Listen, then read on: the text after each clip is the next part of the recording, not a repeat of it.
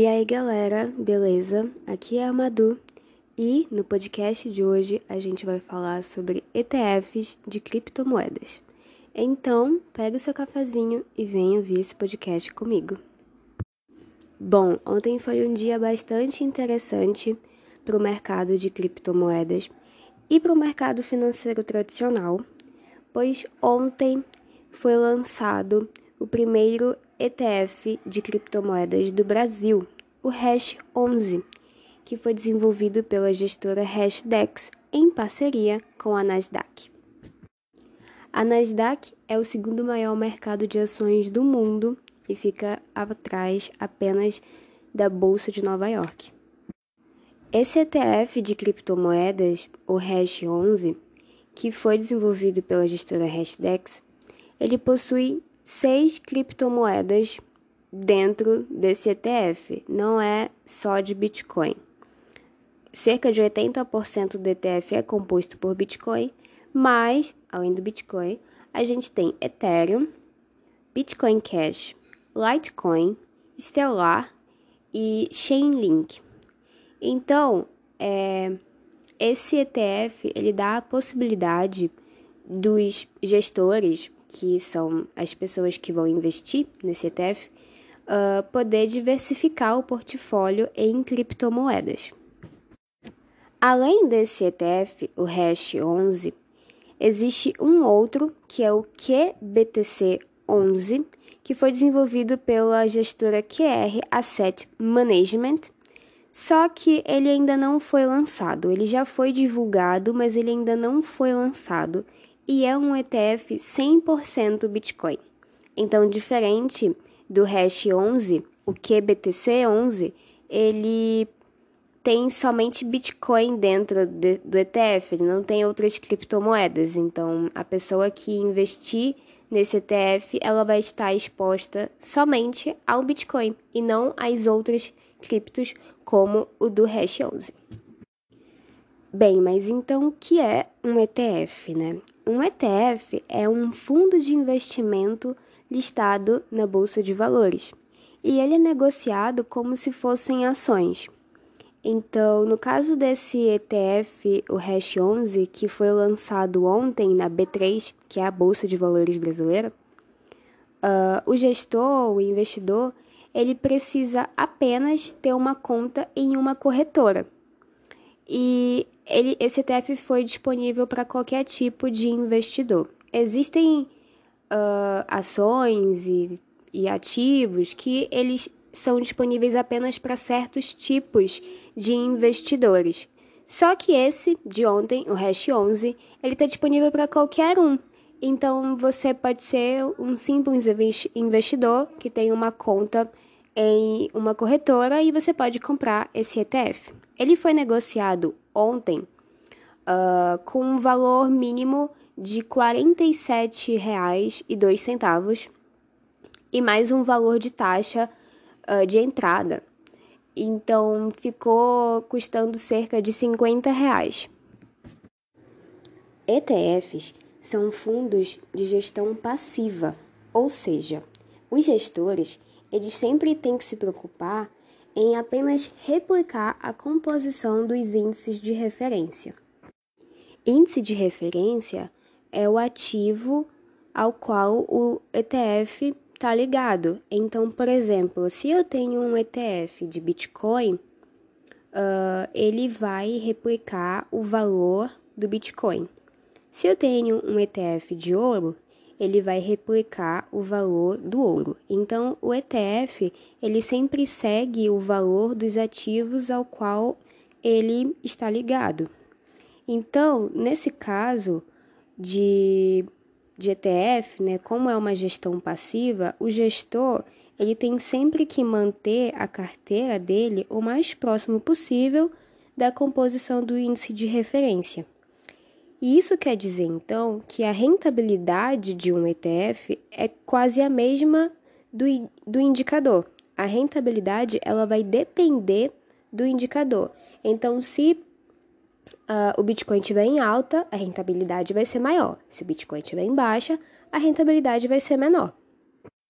Esses fundos de gestão passiva, eles são diferentes dos fundos de gestão ativa, porque nos fundos de gestão ativa, os investidores eles estão sempre procurando a melhor oportunidade de aplicação para obter um retorno. Então, eles estão sempre mexendo na carteira para encontrar a melhor posição no mercado onde eles possam obter retornos positivos e lucrativos. O Hash onze, que foi o E T F lançado ontem, ele busca seguir a variação do Nasdaq Crypto Index. Essa variação, chamada de N C I, ela busca refletir o movimento do mercado das criptomoedas. Além da Bolsa de Valores do Brasil, a Bolsa de Toronto, no Canadá, também possui E T F, que é o Purpose Bitcoin E T F, que está sob o código de B T C C. Porém, um dos maiores desejos dos investidores é que a S E C, que é a Comissão de Valores Mobiliários lá dos Estados Unidos, a, é, aprove um E T F lá nos Estados Unidos. Só que a S E C não quer aprovar um E T F de criptomoedas porque ela acha que esse mercado ainda é muito volátil e muito instável. Já tem diversos pedidos para a S E C aprovar E T Fs, mas até agora eles ainda não aceitaram nenhum. Bem, esses E T Fs de criptomoedas, eles são interessantes para quem quer se expor ao mercado de criptomoedas, para quem já é do mercado tradicional e quer se expor a esse tipo de mercado de uma maneira, digamos assim, mais regularizada, porque esses E T Fs, eles são aprovados pela C V M, que é a Comissão de Valores Mobiliários. Então, para investidores institucionais e investidores do mercado tradicional, investir em um E T F de criptomoedas é a melhor opção ao invés de comprar Bitcoin diretamente ou co- comprar qualquer outra criptomoeda diretamente. Para nós, uh, investidores comuns ou então pessoas entusiastas da, do mercado de criptomoedas, fundamentalistas, é, bitcoiner maximalistas, a gente vê isso como uma besteira, porque é muito melhor você investir diretamente, comprar diretamente uma moeda e ter ela sob sua total custódia do que uh, mexer com isso a partir do mercado tradicional. Só que às vezes, esses grandes investidores, eles não acham essa opção tão viável. É mais viável para eles uh, investir nisso a partir de um mercado tradicional, uh, porque eles não têm que se preocupar com as regulamentações em cima disso.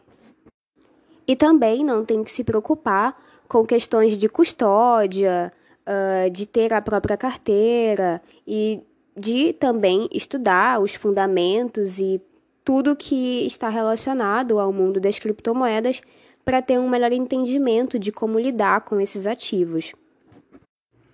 No entanto, essa aprovação do E T F de criptomoedas aqui no Brasil, ela é interessante para os dois mercados, tanto para o criptomercado quanto para o mercado tradicional. Para o criptomercado, é interessante pois isso dá uma maior visibilidade para os criptoativos e faz as pessoas quererem conhecer muito mais sobre isso e talvez até começarem a investir por conta própria, criando a sua própria carteira e se interessando mais pelo assunto. Agora, no mercado tradicional, também é interessante porque dá a possibilidade de investidores tradicionais e investidores institucionais poderem entrar uh, nesse novo setor e diversificar o seu portfólio. Mas, do ponto de vista maximalista do Bitcoin, não. Não invista em E T F. Compre Bitcoin e compre Bitcoin P dois P e mantenha sempre a custódia dos seus Bitcoins. Crie a sua própria carteira, fuja do mercado tradicional e fuja do governo. Mas se você quer uma dica, aqui vai. Eu citei anteriormente o Hash onze, que é um E T F composto por seis criptomoedas, e o Q B T C onze, que é o E T F composto somente por Bitcoin. O Q B T C onze, na minha opinião e na opinião de diversas outras pessoas, é bem melhor do que o Hash onze. Só que o Q B T C ainda não foi lançado. Mas isso depende também do ponto de vista das pessoas. Se você é o tipo de pessoa que quer diversificar portfólio, o Hash onze pode ser mais interessante. Agora, se você é o tipo de pessoa que quer ter uma maior segurança, o Q B T C pode ser melhor. Então é isso, esse foi o podcast de hoje. Eu espero que vocês tenham gostado. Qualquer dúvida, podem me procurar nas redes sociais. E até a próxima. Um beijão e tchau, tchau.